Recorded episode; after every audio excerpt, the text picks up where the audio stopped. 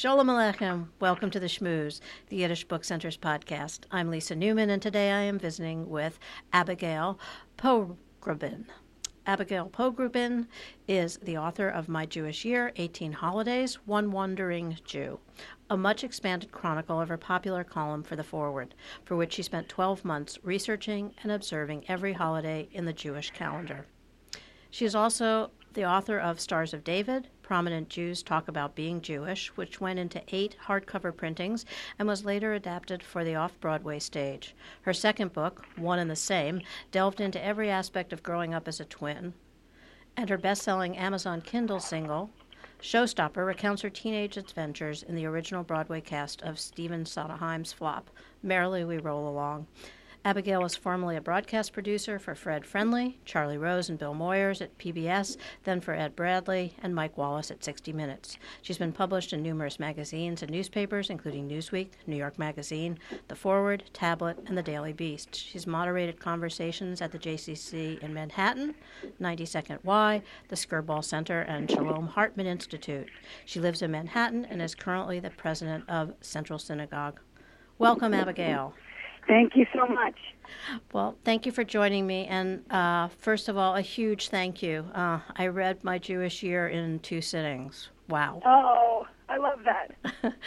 um, I felt like you wrote that book just for me. But anyway, Oh. um, I think it's safe to say that the book recounts your personal journey or exploration. Um, And yet it seems to, I've thought, allow the reader the opportunity to have their own takeaway. I wonder if you could tell me a little bit about how you approach the topic and also the telling of the story. Yeah, I think that's a, a perfect point. I, I knew that I had to uh, come from a very personal uh, prism because it's the only one I've got. But I also was approaching it as a journalist and a fairly anal one, I would say, in the sense that all of my background tells me to do as much research as possible before delving into an area that is new.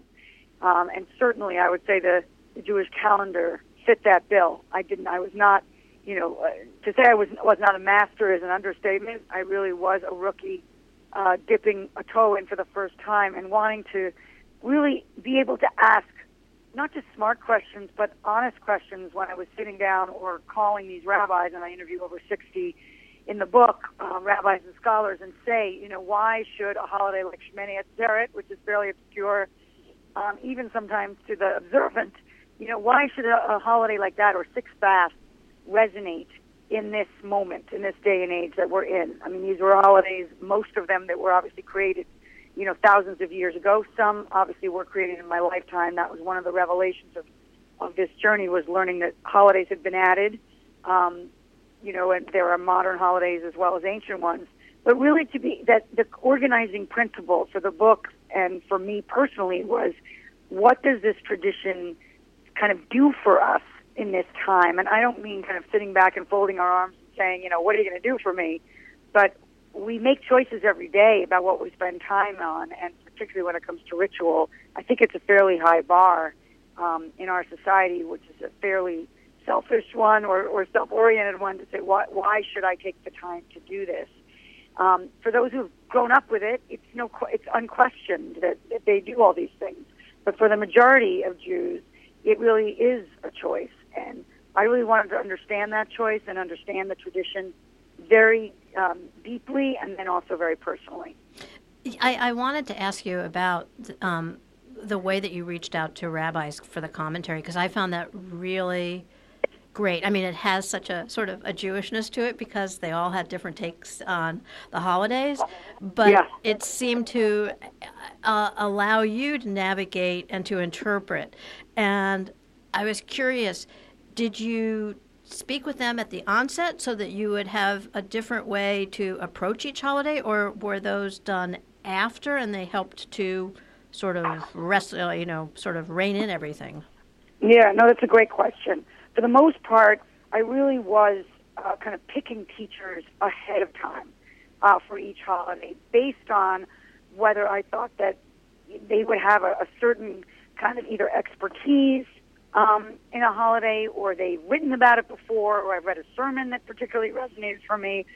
You know, one thing I found, to be honest, is that almost every rabbi can talk about every holiday. And that's I think, the gift of their discipline and their training and their orientation and their um, sensitivity, frankly. And that was, you know, a very luminous um, discovery to realize that you can pretty much pick up the phone and say, you know, I know I was going to talk to you about Yom HaShoah, but can we also talk about Shavuot? I mean, that's that's not something I think that just the average Joe can do. And so I did find that there was kind of a thrill in that, honestly, of being able to sort of pick your teachers, your guides, and then have as frank a conversation as I had the courage to have. But what you're right about is that I did also when I was, you know, when I was doing this originally for the Forward uh, newspapers, I was writing it in real time, and there was often a major time pressure, right? You know, the holidays were coming fast and furious. I had to do the research and figure out where I was going to observe that holiday, and then kind of go home and digest it once I was writing the book and revisiting these holidays, I was able to go a little more leisurely into the learning and the preparation and the and the conversations. Mm-hmm. Um, and I had an editor who also pushed me to be a lot more, frankly, personal about what I was experiencing every step of the way. Um, when you mentioned personal, it's, it's interesting. I felt, and I don't know if this is the right word to attach to this, but I felt it was very familiar. I felt as though this was these were conversations that I could be part of comfortably at your family table. Mm. I just it was so accessible and not um, again preachy or uh, yeah I'm I'm searching for the right word there, but it was no that's a great word. I mean I'm I'm glad you're mentioning this because to me it was a goal without me ever expressing it that this should feel I don't want to say you know entertaining because that sounds really um, almost flippant, and. I don't mm-hmm. mean it that way. I mean, it's obviously serious stuff. But, you know, I wanted to be candid in a way that was accessible because I think we're all, if we're honest about it, we're not always moved. We're not always spiritually connected. We're not always, um, you know, unconfused, if that's a word. There are times where, you know, we're either feeling a little bit detached or feeling like that idea doesn't make sense to me or feeling like that prayer doesn't speak to me you know, I wanted, or you know, you're trying to learn how to blow a shofar, and and you know, you've got water spitting out of your mouth because that was what the instruction booklet told me to do. That was a great I, I really, scene, by the way. thank you. I just felt like I, I needed to be myself through this, and not I am not and not pretend to be the scholar that I'm not. So even though I do feel like I'm a fairly rigorous journalist, and I wanted to make sure that my interviews knew I was doing my homework, I also am sort of the every Jew moving through this, and I I think that whether and I've you know been very gratified to hear whether someone is new to these holidays or frankly observes them all, they have found it to be refreshing in that way. They have found it to maybe you know have an idea or um, a ritual or an approach that they hadn't quite thought about before, which is of course the virtue of this tradition is that it's bottomless, you know, in terms of meaning. I think once you start delving in. But you're, you, you know, I really appreciate what you're saying about the accessibility because it, that, that is, I felt like if, if this feels like a slog, then it won't work. No, it was, it, it was, as I say, something that I read in um, two sittings. In, I felt like you really provided a window into each of these holidays. Um, and, you know, some were ones that I know well and observed with families, and honestly, there were some, as you say, that uh, you know are not as well known. Um, mm. There are holidays that we have here at the Yiddish Book Center, and we, um, you know, recognize and observe, but they're sometimes challenging to understand. And the way you did this narrative, um, going from one to the next and talking about, I mean, they are interrelated, which I hadn't, I hadn't really mm. explored that before. Um, how how challenging was that for you to both understand and then share. Yeah.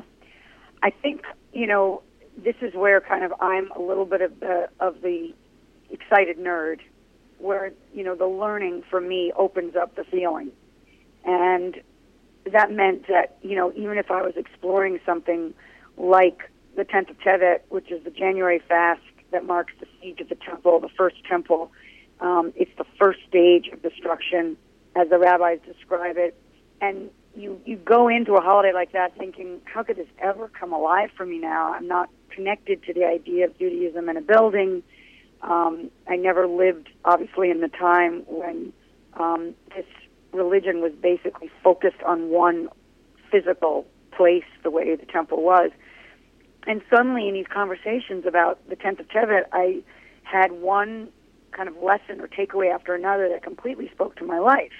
You know, one, for example, was just the idea that we, you know, one rabbi, uh, Joseph Blau from YU, uh, Yeshiva University, said, you know, for me, the 10th of Tevet is that we should is a lesson that we should remember to pay attention to the beginning of bad things, um, the clouds before the storm, and certainly I think in this moment, with the spike of anti-Semitism or however one feels about politics, there are certain ways in which of disquiet that we're not quite sure whether to pay attention to or wave off. That was an example of you know a lesson that has come back to me ever since I did the you know the first exploration of this, and and it completely reverberates again and again. So there there were so many times where a rabbi's teaching would take me somewhere very um, real and personal in that moment. And it wasn't just about my navel gazing based mm-hmm. on the holidays. I think so much of the lessons of these holidays, as I'm sure you read, were, you know, it's not about what you're feeling, Abby. It's about what you're doing, and you know, how are you acting in a world that makes it better in any possible way. That that is, to me, the Jewish orientation over and over again um, in these milestones of the calendar um, and so even if you are fasting on Yom Kippur or dressing up in crazy costumes on Purim, you're really supposed to be oriented to the person who's suffering, uh, whether that's someone you know or someone you don't. And that, to me, is again what made these, that animated these lessons and these holidays and these uh, rabbi conversations. Yeah, and was an urgency about responsibility. And um, that I think was articulated again so beautifully is that um, it is that participate that participation and and that sort of personal way that we engage with this. I know you um, talked with Rabbi Berkun about how you wrestled with Shabbos, um, and mm. there was one line, I believe it was, um, that she said to retain the challenge, and I thought that's such great advice. And mm. how did how how's that played out for you going forward?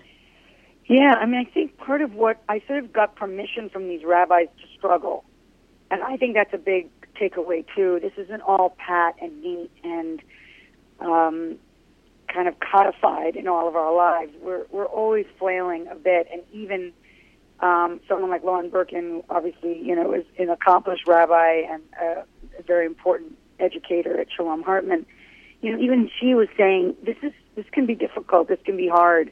Um, find a Shabbat, wrestle with Shabbat, so that it, you know that you're kind of engaged with that holiday, even if you don't necessarily feel like you have figured out what your Shabbat is. And that, to me, is I think uh, just a huge um, and important and helpful idea that we don't necessarily have to figure out this is what my observance is going to be this is what my Hanukkah or my, you know, my Purim or my Shavuot is going to be. I'm these are in flux, and they should be. Right. And I think the the crime or the the sad the sad outcome is that someone says, ah, you know what, it's all overwhelming. I'm not going to do anything. I'm not going to add anything. Now, getting um, my my my, Jew, my Judaism is baked. You know.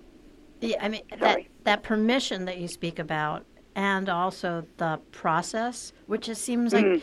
it's an ongoing process because every year you're going to bring something different to each one right. of these holidays, and and how we take some of that construct and then apply it um, is it's a really interesting way of looking at yeah. this. Was there one holiday which was particularly challenging to get through, or that you were anticipating was going to be hard? You know, all the fasts were, I would say, the most challenging. Um, and I would say they they were not just because of the food, which I know I talk a lot about it, very food food focused person. Um, they were challenging just again to kind of reify, to, to animate for this moment. And in a funny way, I put the least pressure on those holidays because I expected the least from them, and they were sometimes the most surprising. Um, so you know, even though I wouldn't say that I'm necessarily going to be a faster from now on, other than Yom Kippur, which I already had done and will continue to do, I do, you know, those fasts are in my calendar and, and will remain in my calendar. I, I want to keep track of when they are. I want to um, revisit the lessons that I learned for each of them. So even though, again, there was more barriers um, around fasting and the, the fact that we are mourning the destruction of the temple, the two temples that don't really, uh, aren't really alive for me, um, I also feel like the lessons are they are alive, and and that's where I've kind of gotten over the difficulty of the holiday itself. Also, the um, the way that you explain the fasting for each one of the different holidays speaks to the fact that each one has a different intention. Yes, and and how that is realized in the process again was really interesting as well as. And I wonder if you could talk to this. I was fascinated by um, you're explaining some of the choices of foods. You know, knowledge being something that's round and and eaten in one bite. Mm. So you're saying, just in terms of clarify the question a little bit. Um, you, so you you mentioned some of the foods that are eaten at holidays and what they represent. I mean, we certainly know what the Seder plate has on it and what those food choices represent. But in other instances, um, you mention certain foods that uh, are attached to ideas of um, knowledge or the you know a hard shell that you have to break. Oh yes, like right on Tu B'Shvat. Yeah. I mean, some, suddenly the idea that there are four worlds, um, which is obviously one of the, the the mystics' idea that there are four worlds and that there's a corresponding, you know, fruit for each one of those, and the idea that we are fruits in some ways, metaphorically. I mean, I think that by itself, you know, it, it may sound on on some level kind of crunchy granola, but you know, what an idea to say, where are you, um, the the impen- impenetrable fruit, you know, the the one that, that has a hard shell or a soft um, center, or the the opposite, which is that you're, you know, that kind of the, the date that has a, a pit on the inside and soft on the outside. That those ideas of, you know, even like one uh, Basia Schechter, who's the uh, the musical leader, um, spiritual leader at Romemu, um, which is, you know, I, I would say it's a hard hard to to label, um, but very vibrant congregation in New York, which mixes orthodoxy and mysticism um, and meditation. Basia talked about, you know, when when ha- what are your pits? You know, where are the places that you come up against a wall, and can you break through them? Suddenly, you're thinking about that fruit and yourself, and as crunchy as that may be, it completely opened up a whole line of thinking I haven't thought before. Um, I even felt, frankly, on on you know making hamantaschen for the first time with my daughter, that I, I didn't realize these were the four corners of Haman's hat, um, and you know, sometimes I, I do think kids are, are raised without, you know, some of the things that connect you to the story that allows you to remember it. Mm-hmm. You know, we, we often are, I think, particularly in Hebrew school with so many people I've interviewed from my past books have said was so traumatizing.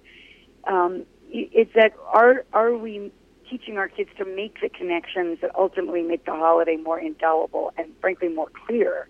Um, so there were moments of that too where I was like, wow, I didn't I actually never knew why that that hamantaschen is shaped that way. Now maybe that's just sick on my part. no, so your family does play a part in this. Um, they ride along with you for part of it, and they're on the periphery for other parts of it. Has it changed their engagement individually or collectively? Yeah, you know, I would say that um, I really didn't require them to take this journey with me. Um, and I think it's just important to, you know, to note that decision because I could have said, you know, please don't don't make me go to the you know these you know services or dancing with the Torah by myself. Um, but I actually felt like it was a very important demarcation that this was my journey and my exploration. And ultimately, if someone is going to dip a toe into a new holiday, sometimes you are going to end up doing it alone and you kind of have to have the courage, or I hope someone would have the courage to do that. Um, that said, it was unavoidable that my family was in the mix of this, um, just because they were living with me and I was kind of, you know, all guns blazing, trying to keep up with these holidays in real time. And so they had to not just be cheerleaders, but be sounding boards as I was figuring all this out, wrestling with the ideas, figuring out where I was going to go next. Um, and that was just that was just wonderful because they're they just are believers and and they're frankly my support system in every way.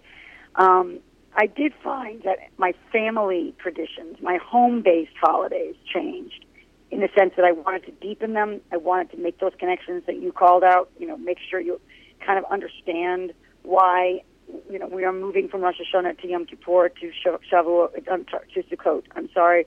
Like, these are not random non sequiturs. Mm-hmm. These are all of a piece. And that, I think, is, you know, I try to do it without being didactic is just in our meals that precede holidays or at the Passover table is to really try to make these connections um, for my kids and for my um, my nephews and, and, nieces.